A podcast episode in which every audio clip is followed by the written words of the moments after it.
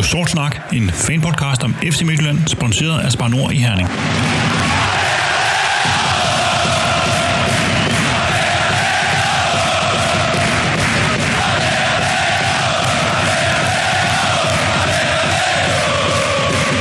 Velkommen til endnu en særudgave af Sort Snak, fanpodcasten om regionshold FC Midtjylland.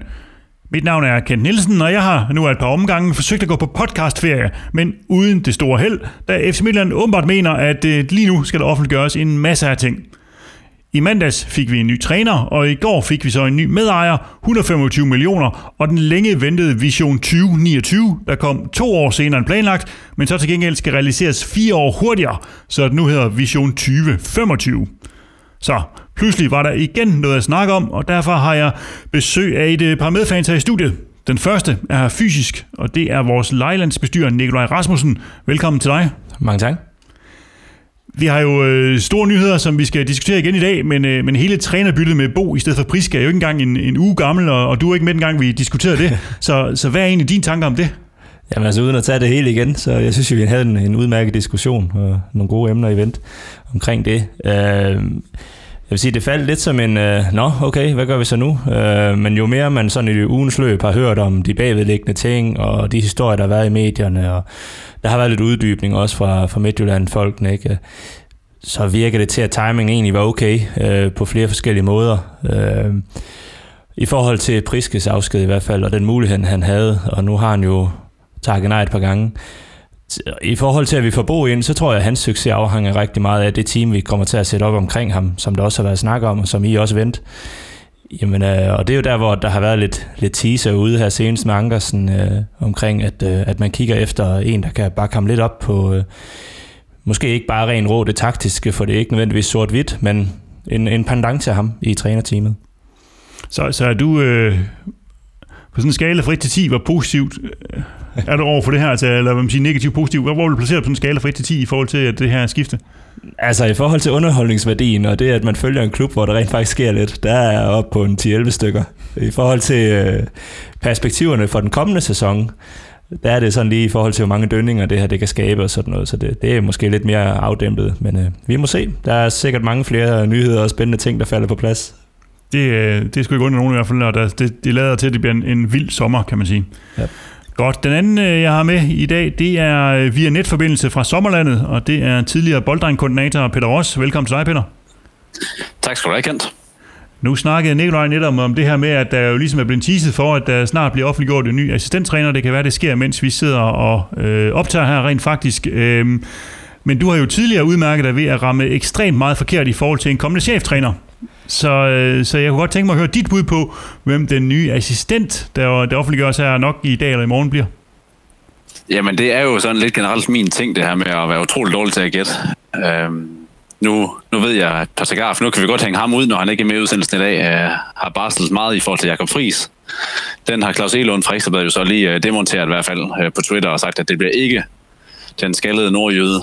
Øhm, men hvem, hvem fanden vi kan grave frem? Det er et godt spørgsmål. Øh, en afdæmpet type forventer jeg, når vi har Christian Bak og Bo Henriksen i forvejen, som, som jo om nogen er, er opadfarende og måske lidt hurtigere til at komme i det røde felt. Øh, så er der måske brug for en, der, der lige kan tælle til 10 ud på sidelinjen og, og holde det kølige overblik. Øh, og samtidig synes jeg også, man kan fornemme på udmeldingerne, at det skal være en, som måske... Jeg ved ikke, hvordan man skal formulere det, for jeg, jeg ser ikke Bo Henriksen som en dårlig taktiker, men men som en, der måske har nogle, nogle blinde punkter, eller nogle, nogle svage punkter, øh, som skal være en, der komplementerer Bo Henriksen på det punkt. Øh, så et, et konkret navn, det har jeg godt nok ikke lige et bud på, men jeg er spændt på at se, hvad vi hiver op af, af hatten. Men hvis jeg så, så skal prøve at få det til at blive en lille, lille smule mere konkret. Tænker du, at det er et navn, vi kender? Altså i den forstand, at det er en eller anden tidligere Superliga-træner eller sådan noget? Eller er det en sådan helt udefra, man henter over i øh, Brentfords øh, netværk? Altså hvor, det har vi jo set i nogle klubber, der har hentet udenlandske assistenttræner. Ja, det, det, jeg tror, vi hælder til en dansker. Umiddelbart. Det synes jeg, vi har en vis historik med i vores trænerteam. Øh, Austin McPhee er vel ret beset den første udlænding, vi som sådan henter ind øh, til at udfylde en, en rolle i trænerteam, så jeg er ret sikker på, at det bliver en dansker. Men om vi snakker en, øh, en Michael Hansen, som har en fortid i klubben, øh, som man kender til nede fra Fredericia, øh, som tidligere har været cheftræner på, på Superliga-niveau. Så vidt jeg husker, jeg kan sgu ikke huske om Silkeborg er Superligaen på det tidspunkt, hvor han var der. Øh, at, at det kunne måske godt være en profil, som kunne være interessant at kigge på. Øhm, men om det lige bliver ham, det er jeg egentlig også skeptisk i forhold til. Det kan vi så sige nu, det bliver det jo ikke, siden det var dit gæt, Peter. Så nej. det var da ellers ærgerligt, det kunne godt nej, nej, den er lukket. ja. Ham fik udelukket der, ja. Men øh, jeg fik så selv et navn ud øh, af dig. Det var, det var godt. Godt. Velkommen til begge to. Mange tak. Tak.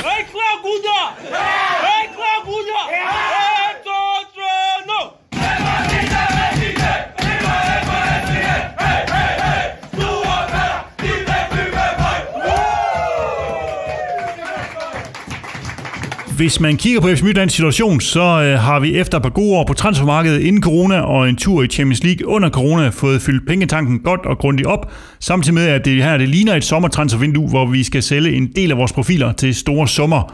Så vi har faktisk aldrig haft flere penge eller mindre behov for, øh, for nye investorer, end vi har lige nu.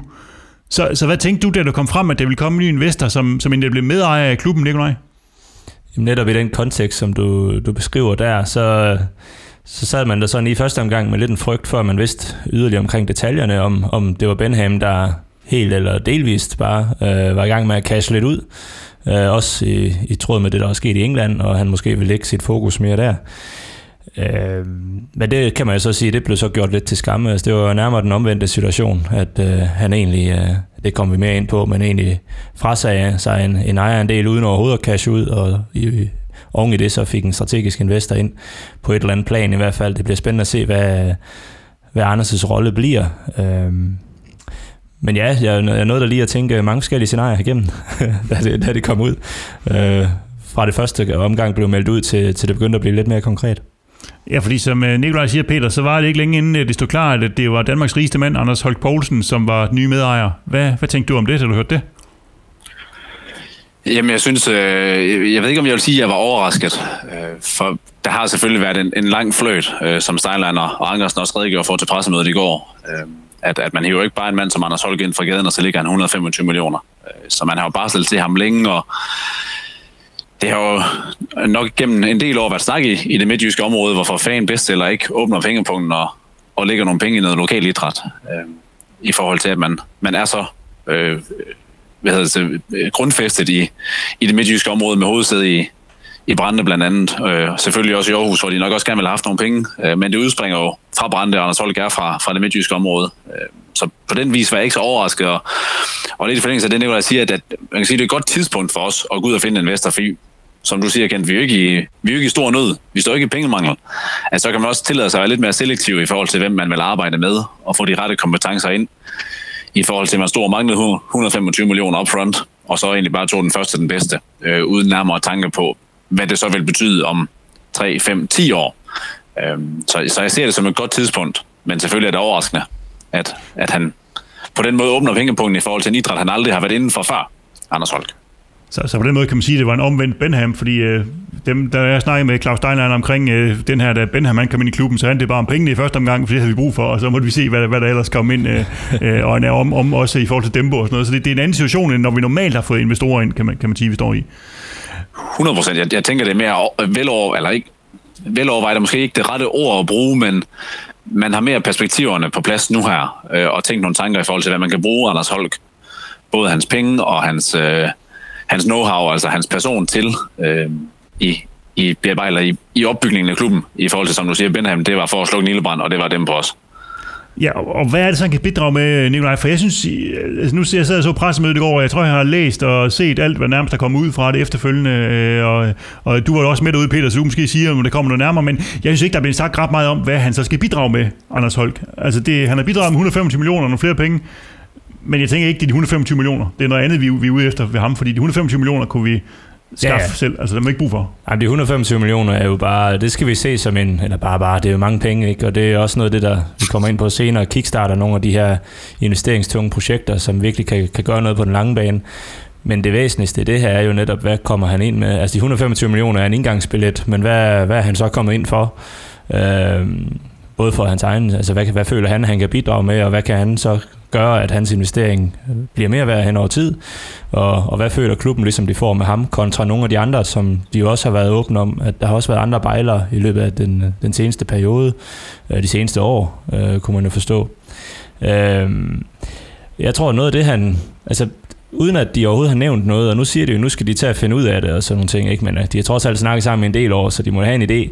Men umiddelbart kan man godt lave det her link mellem, at man gerne vil øh, næsten fordoble de kommercielle indtægter øh, og hæve, øh, øge klubbens fundament, altså kommercielle fundament øh, i væsentlig grad. Og der må man jo i må væk sige, at, øh, at Anders Holk og, og hans organisation øh, og Heartland og, og så videre jo har nogle, nogle spidskompetencer på de områder, om ikke andet. Øh, måske nogle netværk, de kan bringe direkte i spil, og ellers en ret god forståelse for, hvordan man, man skaber vækst og værdi over stabilt over en lang periode.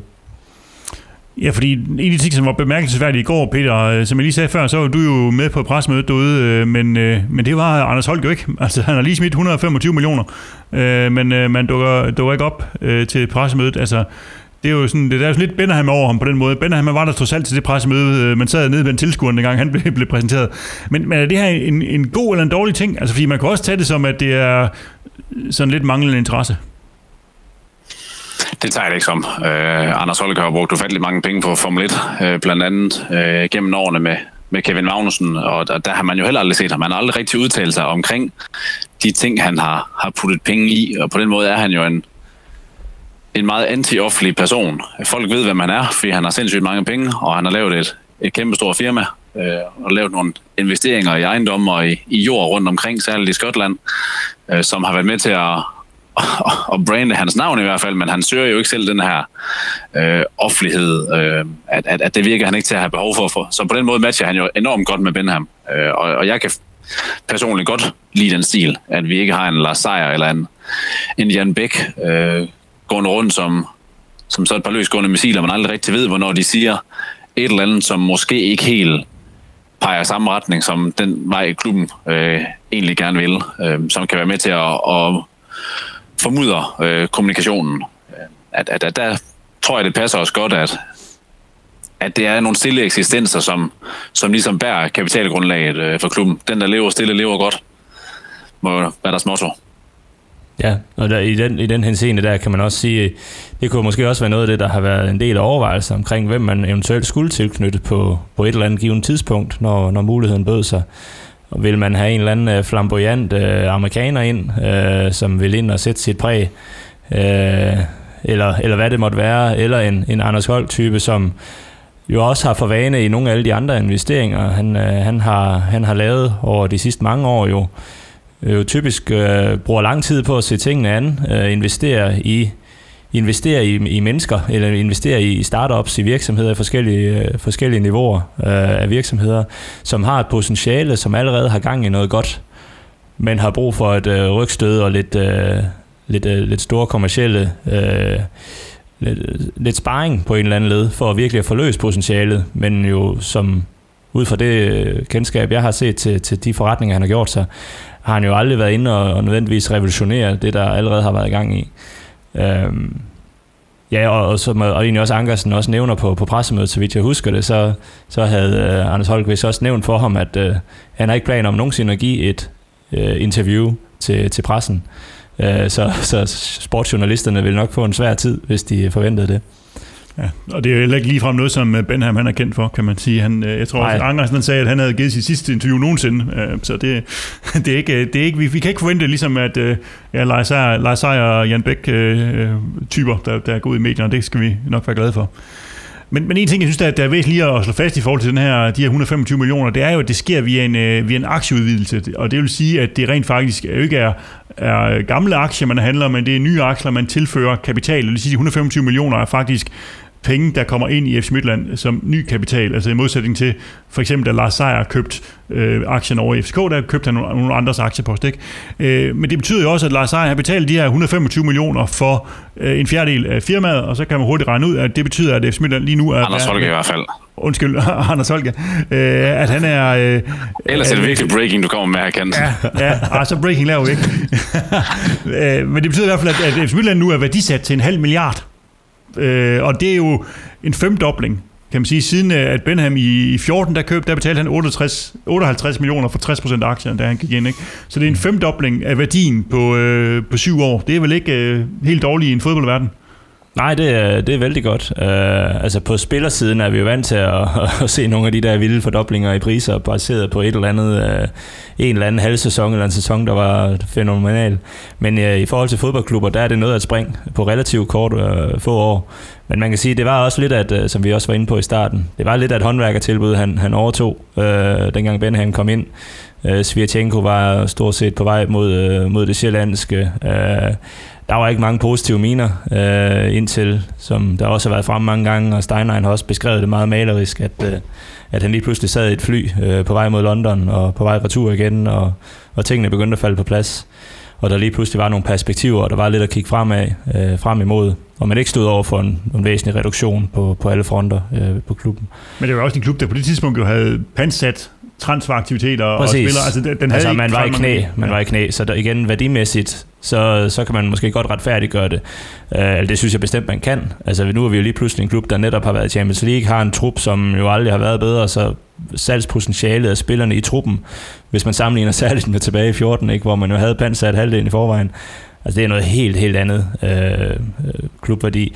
Og en væsentlig pointe i det her også, synes jeg netop, som du nævner, øh, øh, kendt, og noget af det, jeg også var særdeles positiv over, jamen det er jo netop, at det sker som en kapitaludvidelse, det her, at, at han jo faktisk går ind og, og køber nye aktier, det vil sige, at jamen, i princippet så, så går jo Benham jo faktisk ind også samtidig accepterer en udvandring af hans egne aktier. Altså man har jo fået vurderet klubben til en halv milliard. Øh, Anders Holk øh, investerer Øh, der bliver trygt øh, 25% nye aktier. Øh, men den tilsvarende udvandring, det sker jo så af Benhams egne aktier. Så han har jo ikke tilsvarende andel af de her, den her halv, halv milliard, som, øh, som det ellers var blevet vurderet til. Øh, så det viser også lidt om, at jamen, Benhams overvejelser her, det går altså også på, at det er, han er inde for the long run øh, på den her basis. Han går ikke lige pludselig ud og udvander sine aktier for så at, at smutte om et år. Jamen, så har han jo solgt dem nu. Øh, så han har jo ikke fået noget cash ud i den her transaktion. Det er også væsentligt at forstå. Så han tænker på, at det er jo netop på lang bane kan komme øge, yderligere værdiforøgelse Lige præcis. via det her. Ikke? Altså. Ja. Godt nok om, øh, om Anders Holk lige øh, i, i, i første omgang, øh, men på pressemødet her, fordi det, det var en ting, man præsenterede, det var de her nye penge, ikke? men i, så præsenterede man jo også øh, det her Vision 2025, som, øh, som indeholder en, en sportslig målsætning og et par strategiske projekter, som skal skabe et, et bedre fundament for, for indtjening, og dermed muliggøre den her sportslige målsætning, der skal tage klubben til det næste niveau, som det, som det blev formuleret. Hvordan har du det sådan generelt med de her visioner, Peter? Det er jo noget, som øh, vi er kendt for her, og vi har haft mange af dem. Der var en, øh, jeg kan huske en vision 2011 i, i sin tid, og der var noget med tre gange i Europa, efter Benham kom ind, og, og ja, der er også nogle to spillere til VM, og en Ballon d'Or vinder i øjeblikket. Altså, vi har, vi har mange af de der vidtløftige øh, øh, ting og sager, og det er ikke alle sammen, vi kommer i mål med. Nej, jeg, jeg, jeg synes egentlig, det, det klæder os, øh, eller det klæder virksomheder og sportsklubber generelt at have nogle visioner. For man skal huske, en vision er jo ikke, det er jo ikke lige med, at man siger, at det gør vi. Man siger, øh, det vil vi stræbe efter, og vi vil sindssygt gerne opnå det her, men for eksempel tager vi os til takke med kun to gruppe, europæiske gruppespil på de her mellemliggende 6-7 år, så er det sgu også okay. Vi stræbte efter tre, så ved jeg godt, Steinlein han sagde i går på pressemødet, at øh, Champions League til tæller for to, så vi nåede de tre. Øh, det er jo måske lidt en alternativ måde at opgøre det på. Men jeg er ret sikker på, at hvis ikke vi sætter os nogle mål og stræbe efter, så, så går man fast. Øhm, vi ser groft sagt aldrig de andre Superliga-klubber gå ud og melde noget stort ud, og lad, lad os bare se, hvor meget vi har overhældt dem inden for de sidste 10 år. Øhm, det tror jeg i hvert fald er et af pejlemærkerne på, at, at vi lykkes med at flytte os som klub hele tiden, at vi har noget stort at stræbe efter. Så kan det godt være, at vi står om fem år og siger, okay, øhm, lad os sige, fanzonen blev ikke til noget, bare for at tage en ting. Men så har man måske sat nogle andre ting i søen, som er med til at øge tilskuertallet i stedet for. Øhm, så det er jo det er hele tiden med, hvad man gerne vil stræbe efter. Det er jo ikke nødvendigvis at sige, at man gør det. Og hvis I så prøver at stille skarpt på den her nye Vision 2025, så var, så var det under den overskrift, at vi skal inspirere regionen til at gøre det umulige. Og så var der sådan tre strategiske projekter i den. Øh, og nogle af dem, øh, synes jeg, vi kender vi godt i forvejen, og de ligesom var i gang med. For det er også noget af det, de siger, at i forhold til den her Vision 2029, at jamen, nogle af projekterne er vi gået i gang med. Og, og det synes jeg også, man kan se i den her 25, at nogle af dem kendte vi godt i forvejen. Men altså, vi skal være en top 50 klub i Europa. Vi skal have 10.000 tilskuere på stadion i gennemsnit. Og så skal vi næsten fordoble vores kommercielle indtægter til 100 millioner om året. Og hvis vi lige starter med, med, med det sportslige, Nikolaj, så øh, hvad tænker du så om det her med, at vi skal være en top 50 klub i Europa? Jamen det er jo fedt at have noget, noget dejligt konkret, og jeg tror også, det var den gode Elund, som, øh, som lige fik dem til at uddybe, hvad er det så for en, øh, en rangliste, vi egentlig så kigger på? Er det en, vi selv opfinder hen ad vejen, eller, eller er det noget konkret, som medierne også kan, kan holde klubben op på, og vi alle os andre også kan, kan følge med i? Og det er jo øh, UEFA's koefficientrangliste øh, i al sin, øh, sin øh, enkelhed, sagt i gåsøjen. Øh, og det, men det er jo en meget konkret rangliste, som hver år bliver opdateret jo på basis af de europæiske præstationer. Så det er ikke længere en, det vil man helt sikkert stadigvæk køre med øh, internt, en, en, øh, en power ranking, øh, som sammenligner ligaerne og hvordan man gør det. Men her er det jo alene baseret på de præstationer, vi har i Europa. Så det betyder jo også, at vi skal, øh, altså, vi skal begynde regelmæssigt at komme i de gruppespil der. Ja, for det synes jeg jo netop er det, der ligger, der ligger underliggende det her. For du, som du siger, så den her rangliste, den er jo baseret på europæiske indtjenede point. Og dermed så er det jo en, det, der bliver vigtigt, ikke? For hvis man kigger på den listen, i øjeblikket ligger vi som nummer 113, der er jo inde og kigge på den, ikke? Øh, og, og, hvis vi kigger lidt på listen, og kigger, hvad er det for nogle hold, der ligger der? Jamen, du har FCK, de ligger nummer 36 i øjeblikket, ikke? Lige foran dem ligger Slavia Prag, som vi kender, som, som er nummer 35. Nummer 42 ligger Young Boys, øh, og Ludogorets, som øh, vi også mødte i Champions League-kvalen her, ikke? de ligger som nummer 58. Øh, og det, der kendetegner alle de der klubber, det er jo, at det er nogle af de hyppige nationale mestre i nogle ligaer. Vi ved jo selv fra vores optakter med de her, øh, op til de her vores Champions league kval ikke? hvor altså har Ludogorets vundet otte gange i træk, og Slavia Prag har vundet. Altså det er nogle, nogle, nogle dynastier i nogle små lande, som kommer i Europa hver år, og derfor optjener point, og derfor kommer op på, den her, på det her øh, niveau i, øh, i øh, i Europa, ikke? Så det er jo det, det, er det som, som der også ligger i det her for mig, at det er jo at sige, det vil sige, at vi skal spille Europa hver år. Det, det er jo den uh, målsætning, der ligger bag om det her. Og det gør jo også, Peter, at det her det er sådan en... Uh, altså det er en international målstok. Nu snakker vi lige om det der med, at du siger, at der er ikke så mange andre klubber, der melder noget ud. Ikke? Når jeg hører noget fra OB, så er det noget med, at de skal være en top 6 klub, og jeg kan ikke engang huske AGF, om de skulle vinde medalje eller vinde, vinde titel inden for fem år. Det var et eller andet, altså det, det er jo nationale målstokke. Øh, nu det her, det er jo internationalt. Øh, hvad tænker du om det? Øhm, jeg må alle når jeg er lidt splittet i forhold til det. Øhm, at, jeg tænker, man skal passe på, at vi ikke falder i den her FCK-fælde og siger, at fordi vi har klaret os godt i Europa, så har det været en rigtig god sæson. Øh, at, at det har vi jo lidt kunnet forstå nu her efter mailet af, af den sæson, vi lige går ud af, at det har været en godkendt sæson, for vi kom i Champions League. Ja, på det økonomiske har det, men vi står altså tilbage med et facit, der hedder øh, ingen pokaler. Og der skal vi ikke længere end et år tilbage, for Angersen sagde, at i Midtjylland, der skal vi vinde en pokal hver sæson. Øh, så, så det, er jo, det er jo meget belejligt i forhold til kommunikation, og så melder man bare noget nyt ud. og så er det bare Europa, der har været godt lige pludselig. Og så skal vi, så skal vi tage os til takke med, at så har det bare været rigtig, rigtig super. Når det for et år siden var udmelding, vi skal vinde pokaler. Øh, jeg vil sige, for mig opvejer i Champions League-gruppespil på det rent sportslige, det opvejer ikke, at vi smider både pokalturneringen og en hjemlig liga. Øhm, så, så det skal vi i hvert fald for, passe på, at vi ikke forfalder til at forveksle det, øh, som jeg måske lidt oplever, man har gjort i parken øh, igennem nogle år, at man har sagt, jamen vi, vi er jo stadigvæk gode i Europa, vi kom jo i, øh, i 8. finalen mod Manchester United. Ja, jo jo, men I røg på røv og albu i en hjemlig liga. Hvad det så være? Øh, for det er der ikke nogen, der husker sådan om en to-tre år. Øh, så, så man skal stadigvæk huske, hvor det er, man skal spise op hen for at komme med i Europa. For det er ikke, at vi øh, præsterer godt øh, på det europæiske plan, og så bliver nummer to eller nummer tre i den hjemlige liga, og så skal nøjes med Europa League eller Conference League. Det er ikke der, pengene ligger, og det er ikke på den måde, vi kommer til at, og manifesteres. Så, så noget med, at, at man skal huske at holde fokus på den danske liga, ikke? som måske er det, der er glippet for FCK. Ikke? De har så travlt med de europæiske, at de har, øh, ikke har holdt øje med, hvad sker der i den, i den hjemlige anden dam. Er det det, der kunne være en, en risiko ved det, siger du? Det tror jeg i hvert fald, man skal være meget opmærksom på, øh, at, at man ikke fokuserer alle sine kræfter i det europæiske. Selvfølgelig er det europæiske rigtig, rigtig vigtigt, for det er der pengene ligger. Øh, men for at man kan komme i Europa kontinuerligt år efter år, så skal du enten vinde Europa League eller Champions League, eller så skal du vinde den hjemlige liga, øh, for at komme derhen, hvor det er rigtig sjovt. Og jeg ved godt, hvad der er mest realistisk at vinde. Og det er nok ikke de første nævnte turneringer. Og netop det her, Nikolaj, med at, at sige, den her målsætning, hvis vi skal opfylde den, så kræver det europæisk resultat. Det kræver rent faktisk, hvis vi skal nå den i 2025, så skal vi i gruppespil hver eneste år frem til nu, og også helst have en 2-3 sejre øh, mm. hver år ja. i de her gruppespil. Ikke? Så, så hvor, hvor realistisk tænker du, den her målsætning er om at blive nummer 50? Jamen, øh, hvis man kigger på vores koefficienter sådan hen over de sidste fem år, som er jo det, der udgør vores nuværende placering. Vi ligger på den her 113. plads, som du nævner, lige i slipstrømmen af NK, Maribor og Rostov, og, og nogle klubber, som vi ellers måske vil synes, vi var bedre ind, men også lige oven over dem, så ligger Lille og sådan nogle klubber, ikke? Så der er også, altså igen, de, ens placering på ranglisten er et, som vi snakker om, et snapshot af de seneste fem år, om man lige har haft tur i den i playoffs og så videre, eller ej.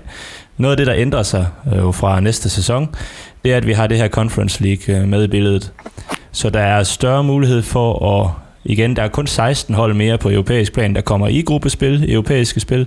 Så det er ikke sådan, at øh, hvis du bare spiller fodbold, så ender du i Europa.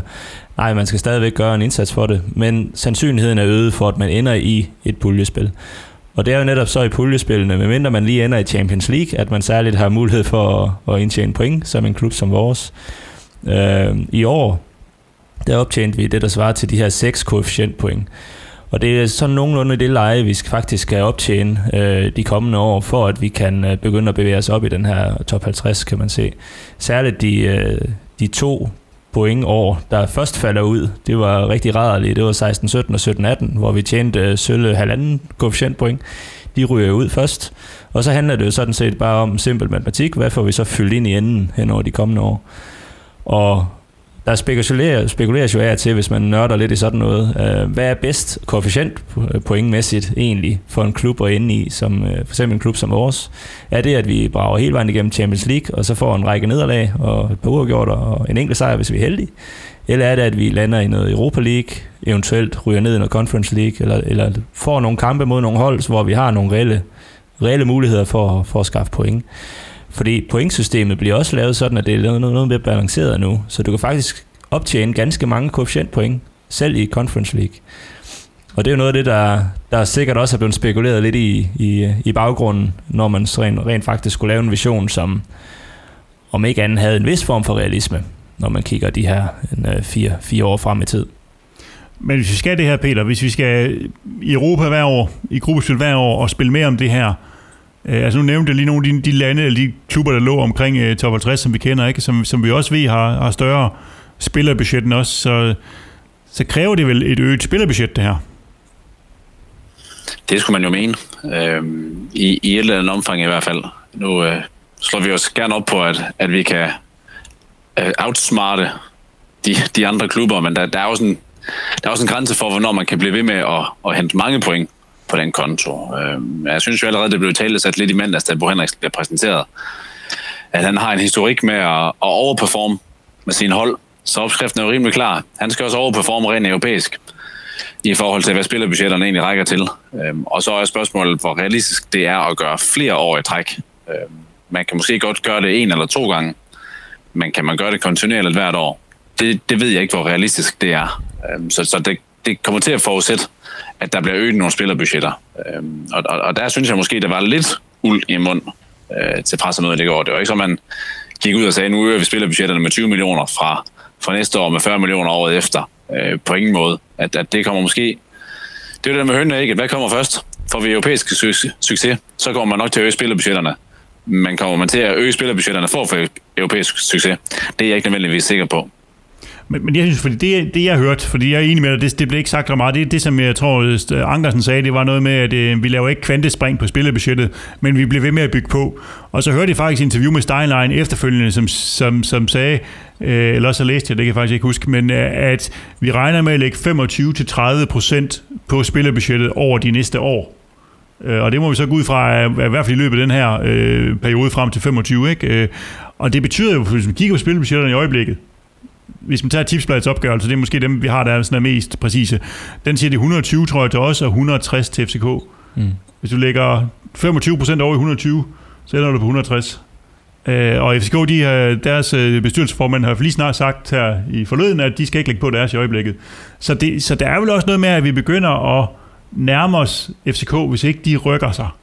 Jamen, ingen tvivl om det, men også som, som Ankersen siger, grunden til, at han siger det her med, at det bliver i, i steps, og det skal være, der er ingen kvantespring, jamen det hænger også lige så meget sammen med, at man laver den her samlede udmelding med investeringerne, at øh, nu skal vi have det kommercielle med, vi skal opbygge det kommercielle grundlag, fordi netop hæver vi, som han også er inde på i, i den her udmærkede podcast med, med Mediano, med, med Brygman her den anden dag, Øh, hæver man det kommercielle budget for de her 55 is, som vi, der er nogen, der mener, vi ligger på lige nu, op imod øh, de her 100 millioner, som er målet, jamen så kommer der lige pludselig de her 45 millioner ekstra i årlig, øh, årlig budget, som man så kan øge spillerbudgettet med, uden at hæve øh, klubbens risikoprofil i forhold til, at hvis det så kikser et par år, så går man ikke på røven.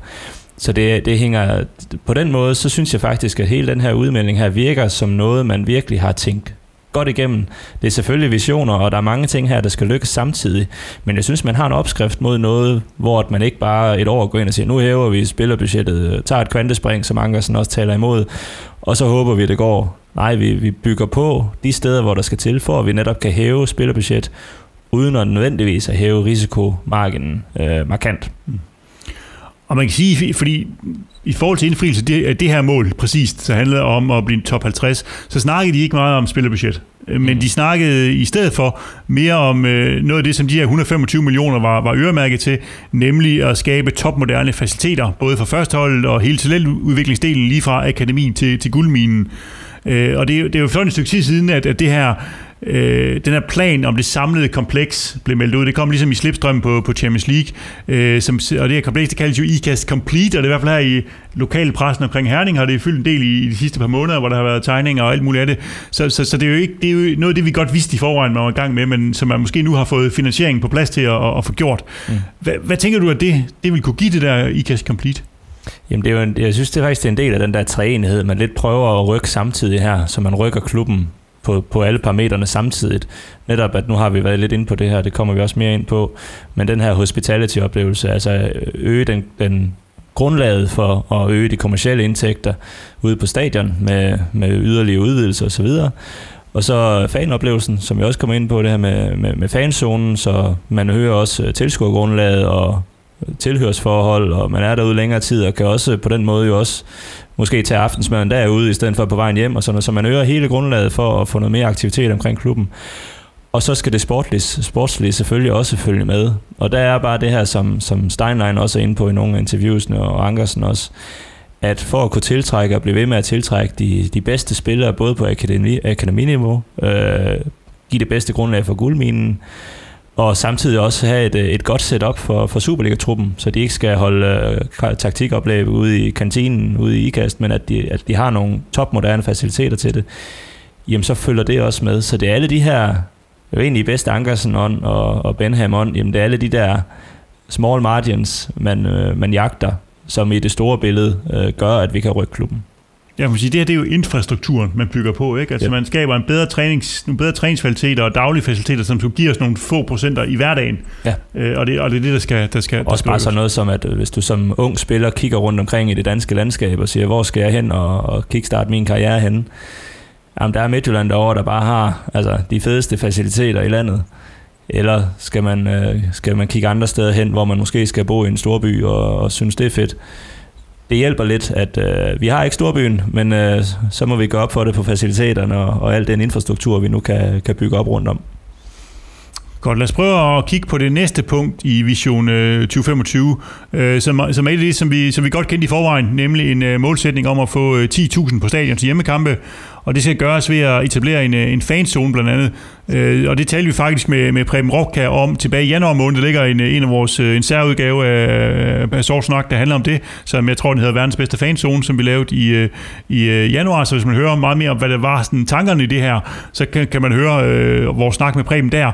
Det, det nye på det her pressemøde var så, at vi fik set en animation af, af den her fanzone. Ikke? Fordi Preben fortalte om det i podcasten, man kunne ikke rigtig øh, vise os, hvordan det så ud. Øh, hvad, hvad synes du om det, du, du så der, Peter? Jamen, øh, udenbart ser det jo meget interessant ud.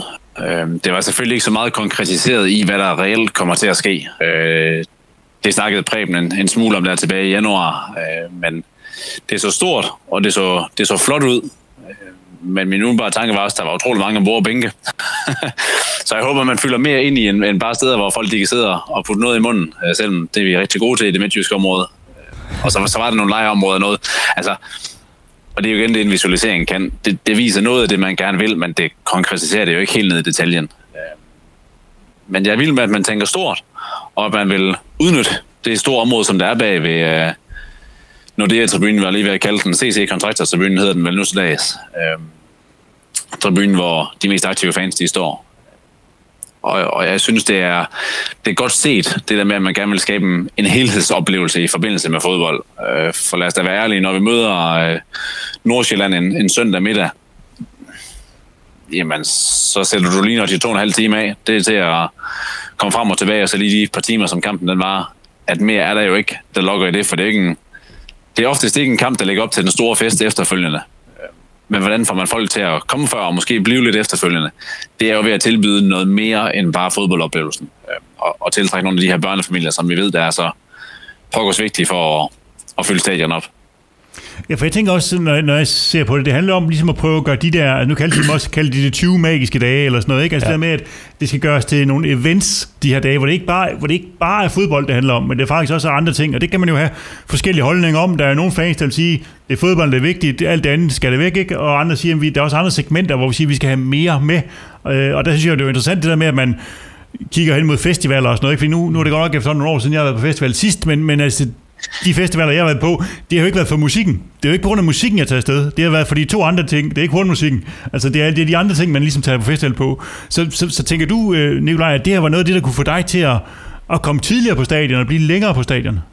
Jamen altså for lige at, at, at fuldstændig enig i din, øh, din, din festivalreference der. Altså man, man ligger jo ikke otte dage i et øh, 50 grader varmt telt på Roskilde for så at høre øh, topnavnet, som spiller om lørdagen. Altså det er jo for at få hele oplevelsen med, og alt det der bare være der, og alle de her ting, som de her festivalarrangører bare er helt fantastiske i at arrangere.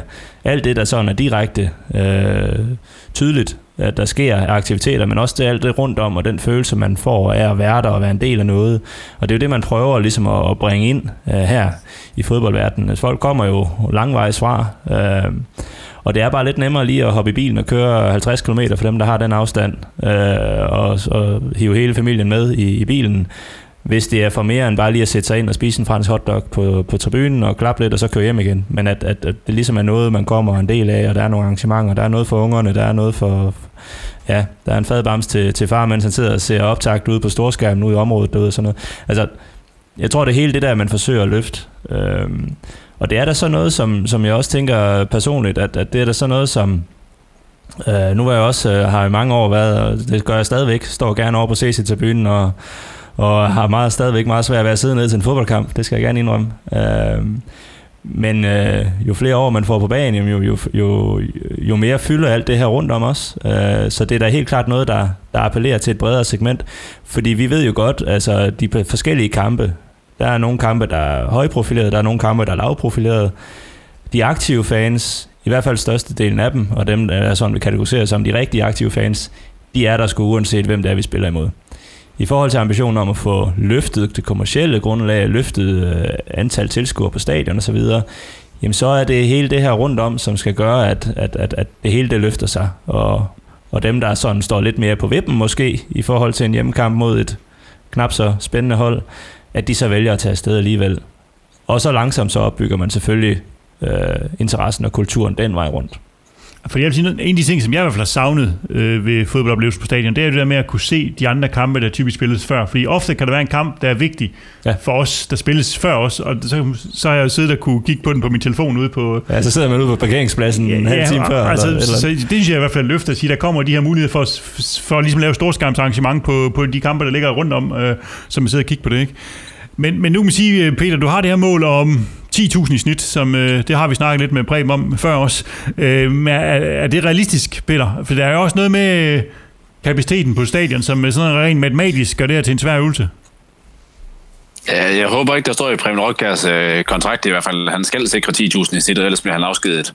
Øh, for det bliver svært med en kapacitet, som jo lige nu er på 11.500, og så vidt jeg kunne forstå på Jakob Jørgensen, der er kommersiel direktør, kommer der til at blive 500 ekstra pladser inde på stadion i forbindelse med den her ombygning af sponsorfaciliteterne, som vi kommer til at vende lige om lidt.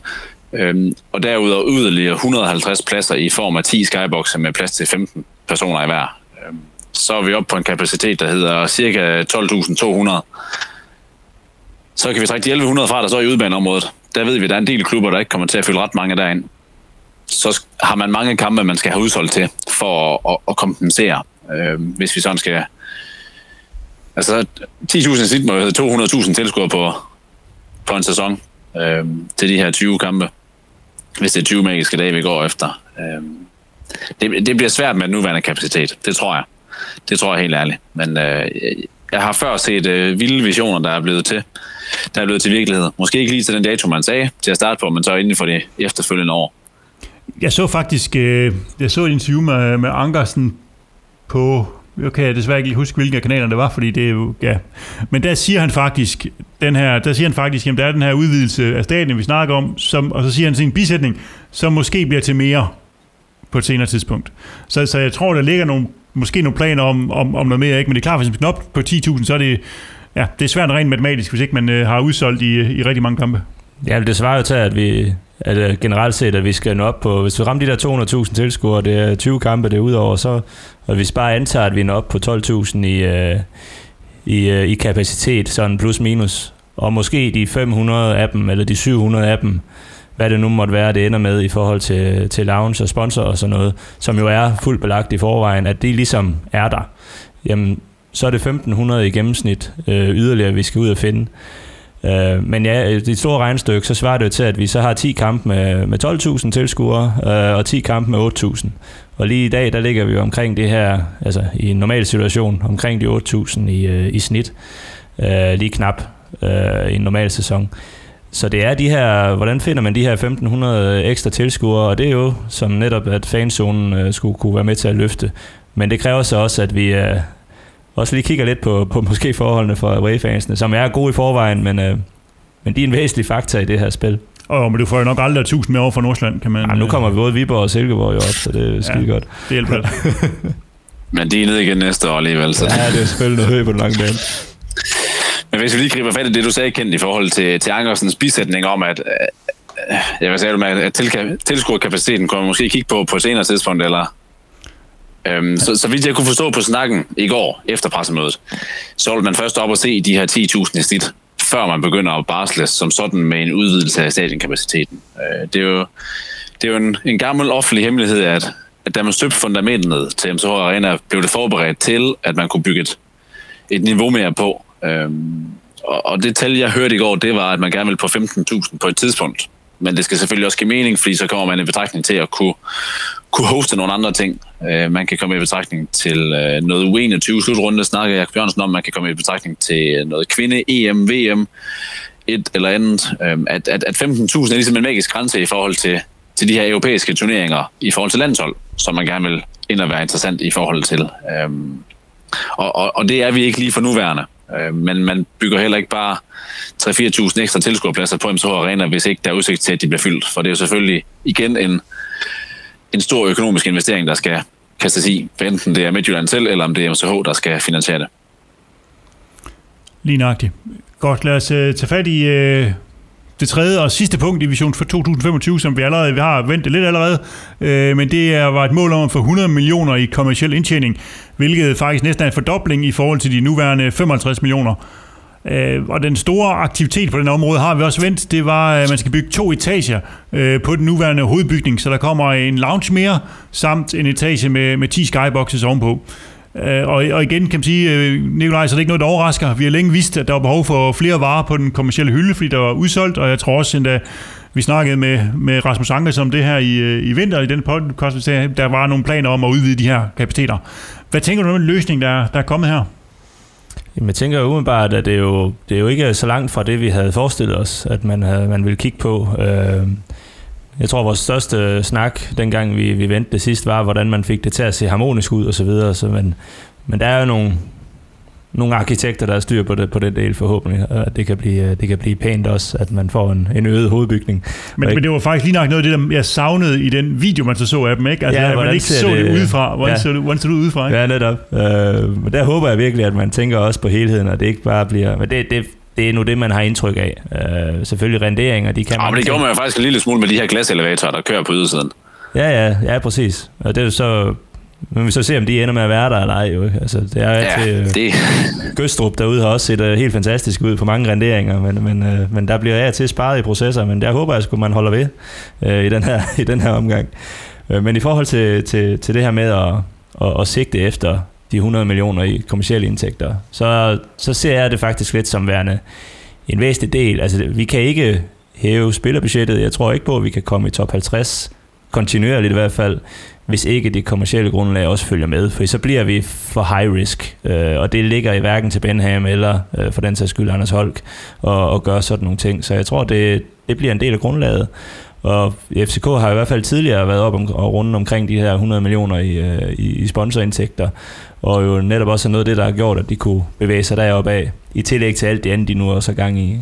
Men jeg tænker også, at det her det er en af, dem, en af de målsætninger, jeg tænker, der er mest urealistisk nærmest. Jeg kan sige, det er, det er, altså, den er i hvert fald svær. Den er i hvert fald enormt svær at opnå, fordi det er øh, ekstremt mange øh, millioner, der skal stampes op af jorden, og det hjælper ikke ret meget med sådan nogle 40-50.000 kroner sponsorater her. Der skal findes nogle store sponsorer, der, der, der, der, vil, der vil spille i. Det jeg tænker, der måske kan være, kan være jokeren i det her, det er også, at hvis man som klub begynder at kontinuerligt komme i gruppespil, for de her kommersielle indtægter skal jo ikke nødvendigvis kun komme fra Superliga-kampene. Hvis vi nu begynder hver eneste år at have de her en 7, 8, 9, 10 kampe måske i Europa, og man kan Altså igen, prøv at tænke, hvad det havde gjort, hvis man rent faktisk skulle have haft fuld skrue på de kommercielle, øh, det kommercielle setup på, i Champions League-kampagnen i år. Der tror jeg også, øh, øh det kommercielle team Midtland har, har, har grædt lidt tårer en gang imellem her i, i kampagnen. Så det skal være noget af det, der kan løfte sammenholdt med, at man, som du siger, også øh, får nogle, øh, kan bruge de her nye faciliteter til at appellere til et setup og nogle virksomheder, som man måske ikke tidligere har kunne der er mange ting, der skal lykkes helt i. Ja, fordi jeg er jo enig i, den, en ting er selvfølgelig, at hvis man får de europæiske kontinuerligt, så får man flere kampe, og dermed mere indtjening, for typisk vil sponsorkontrakterne også afhænge af europæisk, og det vil ja. sige, at man kan måske lægge 10%, 15-20% oven i sponsorkontrakterne, hvis man kommer i Europa, og det så stiger det automatisk, kan man sige, ens indtjening. Men jeg synes også, når man så de her øh, øh, animationer af de her områder, Peter, så øh, så de jo noget mere eksklusiv ud, den her, altså den lounge-devise, og, og de her øh, skyboxes, med, der lå ligesom med, altså som øh, penthouse-lejligheder med minigolfbaner, og, og jeg ved ikke hvad, på den anden side.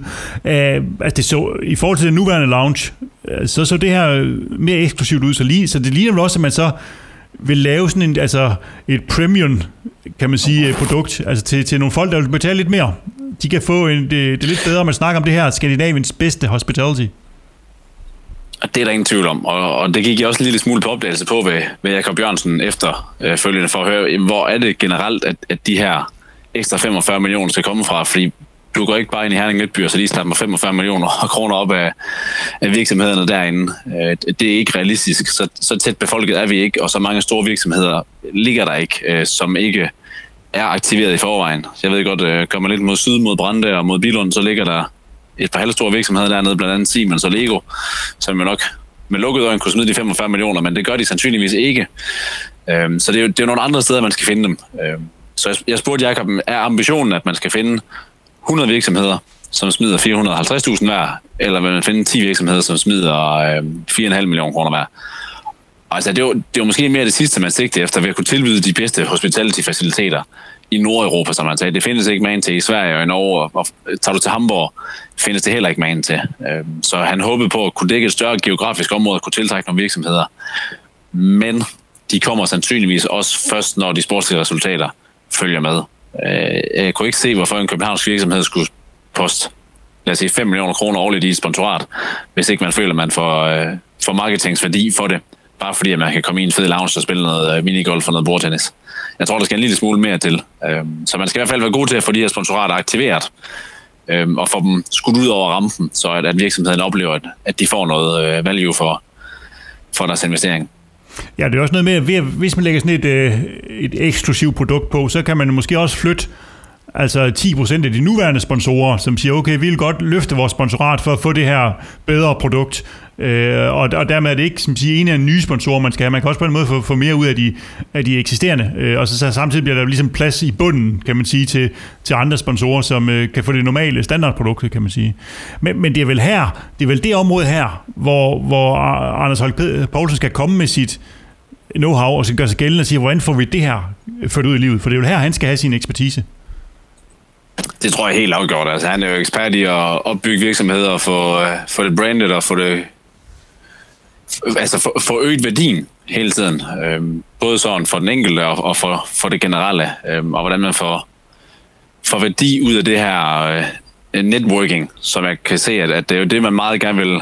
Det er det, man slår på ved at få bordtennis og minigolf, og så kan man grine det ind, men jeg synes jo, egentlig, pointen er meget god, øh, som Jakob Jørgensen siger, at, at man får bare networket bedre hen over et øh, slag billiard eller en spildart, end du gør, hvis du er bænket ved et bord øh, med folk, du som sådan ikke kender på forhånd.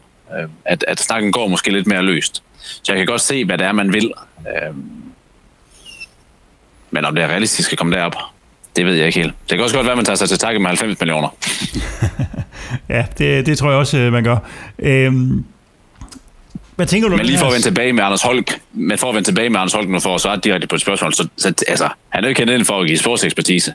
Han er heller ikke kendt ind for at give ekspertise i forhold til, hvordan man får flere folk på stadion, tænker jeg ikke. Øh, så, så umiddelbart vil det give mening, at hvis at man skal bruge Anders Holks øh, kompetence ind i en af de tre målsætninger nu her, eller en af de tre visioner, så er det da klart, det her i forhold til at øge de kommersielle indtægter, øh, og, og gøre det interessant for folk at, at putte deres sponsorkroner i Midtjylland frem for i AGF eller Brøndby eller FCK, eller hvad vi nu har.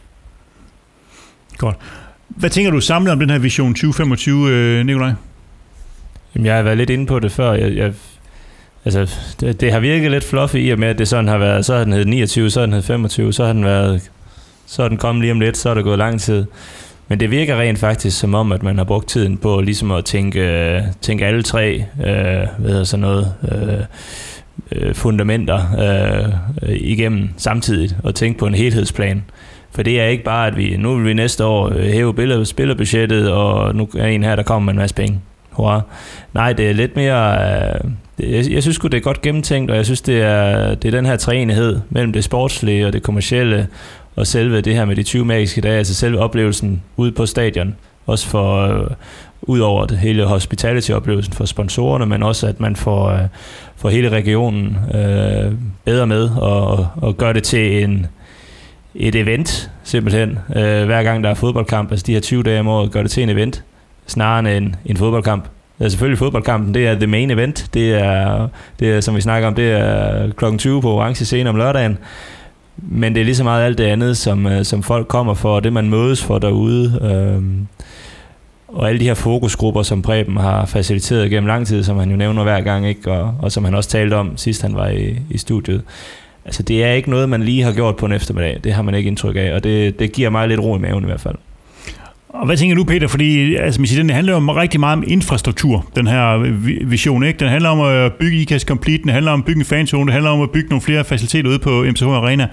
Og så er der ikke ret meget snak om sport. Der er, at øh, vi skal være i top 50 øh, men, øh, men er det en styrke eller en svaghed, at det handler mere om infrastruktur end sport?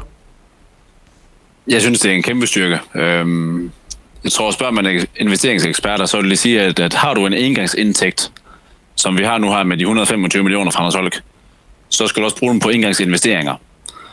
Øhm, forstået på den måde, at, at det nytter ikke, at vi bare poster de 125 millioner kroner i spillebudgettet, for så på et eller andet tidspunkt, så er de 125 millioner brugt hvordan får vi så finansieret spillerbudgettet på den tid? Men at nu får vi postet pengene i nogle investeringer, som forhåbentlig og formentlig skal være med til at generere de indtægter, som skal bære et øget budget i de kommende år, ved at der kommer flere folk på stadion giver det flere indtægter. Ved at der kommer flere folk på stadion, giver det bedre grundlag for sponsorerne for at skabe noget værdi for de penge, de poster i klubben. Ergo man kan tillade sig at tage mere for det enkelte sponsorat. Øh, og, og, og det er jo sådan en, en karusel, man skal have sat i gang for at skabe de, de positive øh, vibrationer rundt i, i hele miljøet omkring klubben. Så jeg, jeg ser det som værende yderst fornuftigt, at man vælger at gå den her vej, i stedet for at bare sige, nu er der kommet en masse penge fra Champions League og fra Anders Holk ind i klubben, og dem skal vi bruge bare rent sportsligt. Øh, for de løber tør på et tidspunkt. Spørg bare i Aalborg, øh, hvordan de forvaltede deres øh, Champions League-penge.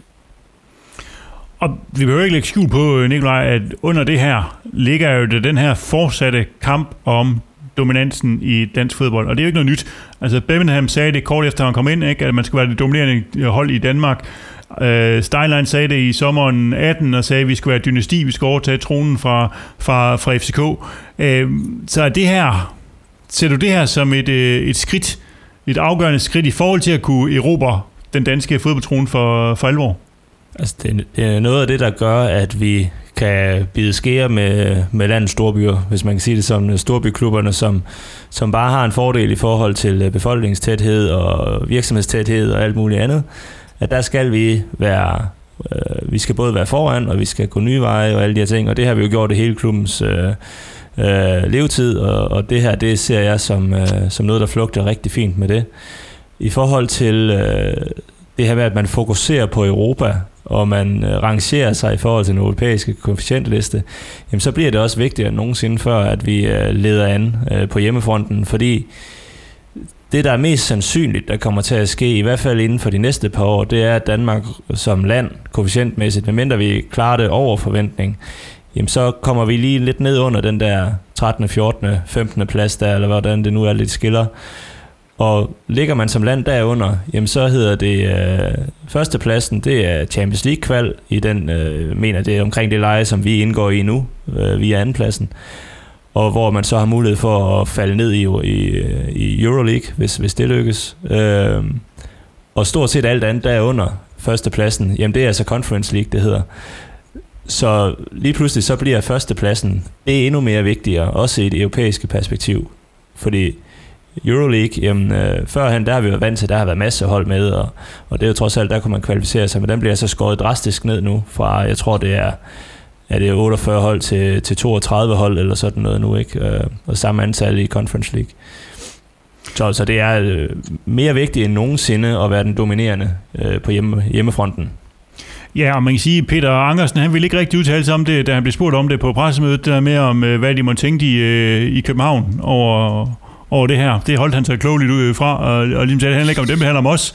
Men øh, vi er fans, vi kan godt øh, kloge lidt i det. Hvad, øh, bliver det her oplevet som presbold til, øh, fra øh, altså, nogle af de andre derovre?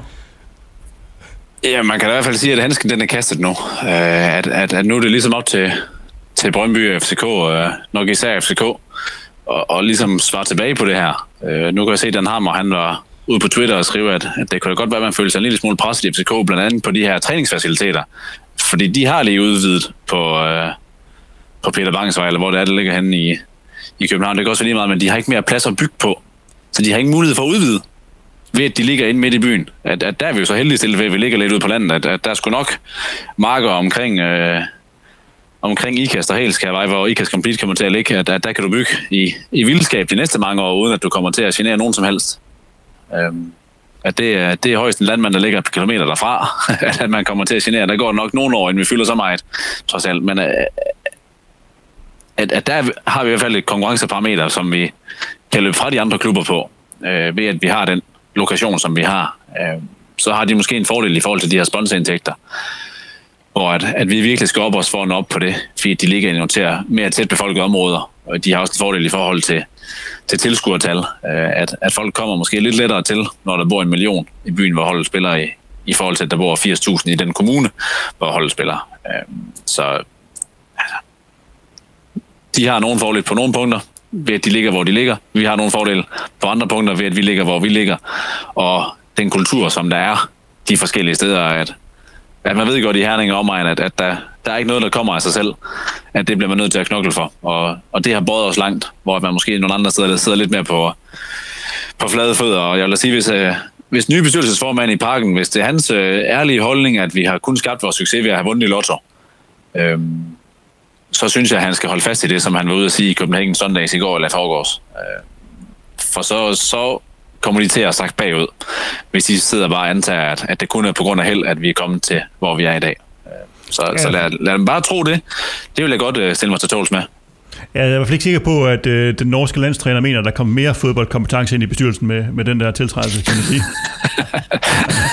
det er jeg heller ikke nødvendigvis sikker på, men, men jeg synes jo, det, det siger noget om det. Jeg ved ikke, om man bare er blevet fanget på en dårlig dag, eller man, han har fået sig formuleret forkert. Men hvis det er den ærlige holdning i, øh, i Parken Sport Entertainment, at, at Midtjyllands succes er baseret på held, øh, så kan jeg godt forstå, at vi har hentet så kraftigt ind på dem igennem mange år, øh, og de ikke ser nogen grund til at investere yderligere. Men, men hvor bitter er det så det her? Fordi det her er jo øh, en acceleration, kan man godt sige. Vi trykker på speederen og lægger nogle langsigtede planer ud, som, som har øh, ja, som rækker ind i en, en, i, i en fremtid en vision, ikke? Som, som øh, om at blive dominerende. Ikke? Hvor, hvor bittert er det, at det ikke sker oven på et dobbelt dansk mesterskab og et garanteret Europa League tæt på Champions League, som vi jo et point fra. Altså, så havde det, altså, så havde det nærmest været sådan et øh, knockout-slag, ikke? Altså, hvor man ligesom først den ene og så den anden, altså, eller hvad, Peter? Ja, det, det, det, kunne da godt have virket som en mental knockout på, på nogle af konkurrenterne i hvert fald, hvis vi først var ret med DM, og så inden for en uge efter havde, havde præsenteret de her øh, visioner. Øh, men jeg, jeg vil næsten øh, trække paralleller tilbage til 2014, hvor at vi smider mesterskabet til OB, og, og dernæst smider sølvmedaljerne til FCK. Og så går der et par dage, og så melder vi ud, at nu skal vi, nu skal vi tre gange i europæisk gruppespil inden for, inden for seks år. Det nåede vi næsten. På vejen vandt vi tre mesterskaber og en pokaltitel, og noget i Champions League. Uh, så, så hvis det er samme bounce back, vi kommer til at lave på et mesterskab den her gang, så glæder jeg mig til de næste seks år.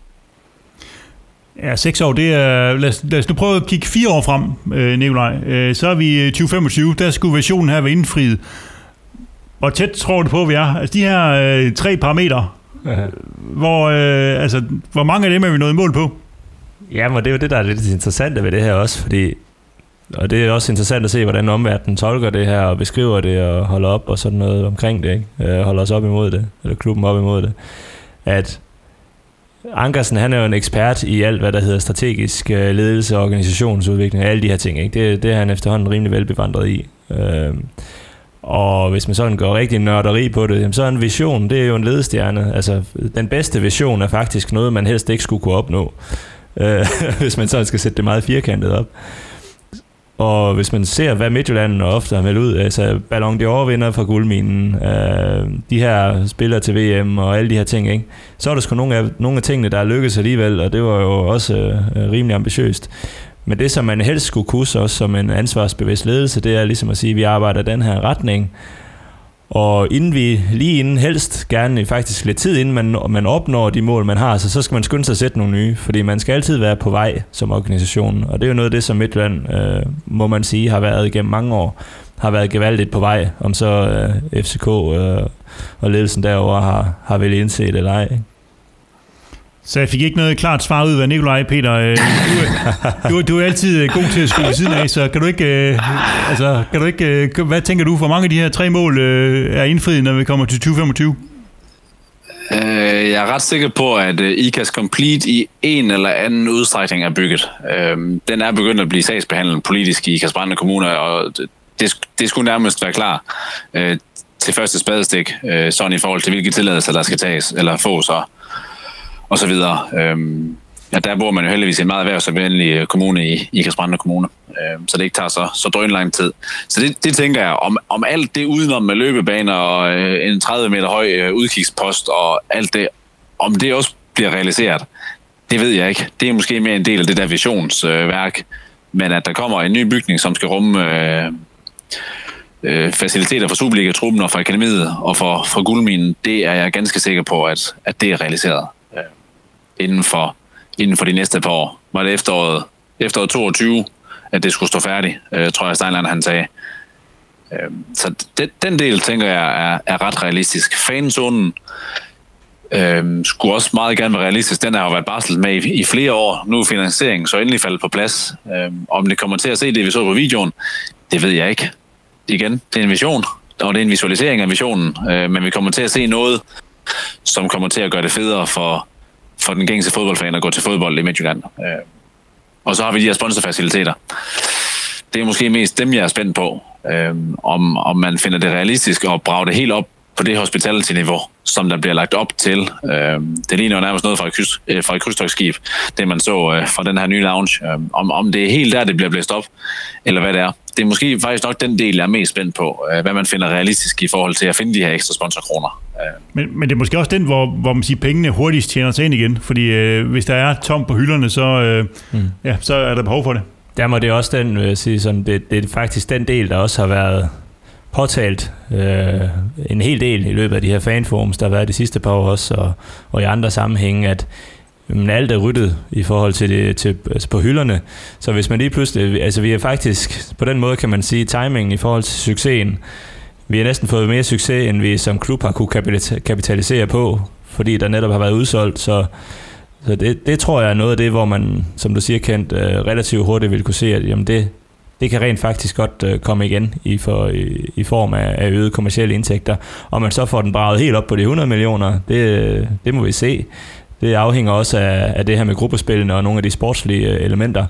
men jeg tror, jeg, jeg er faktisk ret sikker på, at øh, i 2025, jamen der, når man ankommer til stadion ude foran, så er den lige blevet en nyk højere, og, og nogen er i færd med at, at vippe en, øh, en minigolfbold øh, ud over, ud over reglingen deroppe.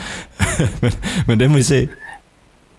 Altså, jeg er heller ikke så meget i tvivl om, at sponsorfaciliteterne bliver, øh, bliver opført, eller bliver udvidet inden for de næste par år. Men om, om det kommer helt op på det niveau, som der er lagt op til nu her, med, det er mere, det er mere niveauet, at jeg er tvivl over for, om man brager det helt op på det hospitality-niveau, og tænker, at, at det hospitality-niveau er nok til at trække de virksomheder, som har øh, midler til at ligge 3, 5, 7 millioner årligt i, øh, i et sponsorat, om det er nok til at trække dem til Herning.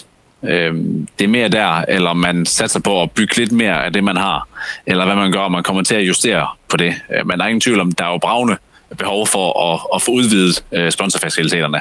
Det er mere bare, hvor højt et niveau det bliver lagt op på, øh, at jeg er måske en lille smule skeptisk i forhold til. Godt. Og under omstændigheder bliver det i hvert fald rigtig spændende at følge, og det skal jo aldrig være kedeligt at følge FC Midtland. Det har heller ikke været i den her uge, kan man sige, hvor, hvor der har sket øh, masser af ting og sager, og vi ved også, at der jo inden for kort tid kommer en ny assistenttræner, den tror jeg ikke er... Det tvivler jeg på, medmindre det er den norske landstræner, vi præsenterer, så tror jeg ikke, vi laver en, øh, en særudgave omkring øh, den nye assistenttræner. Øh, for vi vil prøve igen at sige, at det er slut med den her særudgave, og vi forsøger at gå på ferie.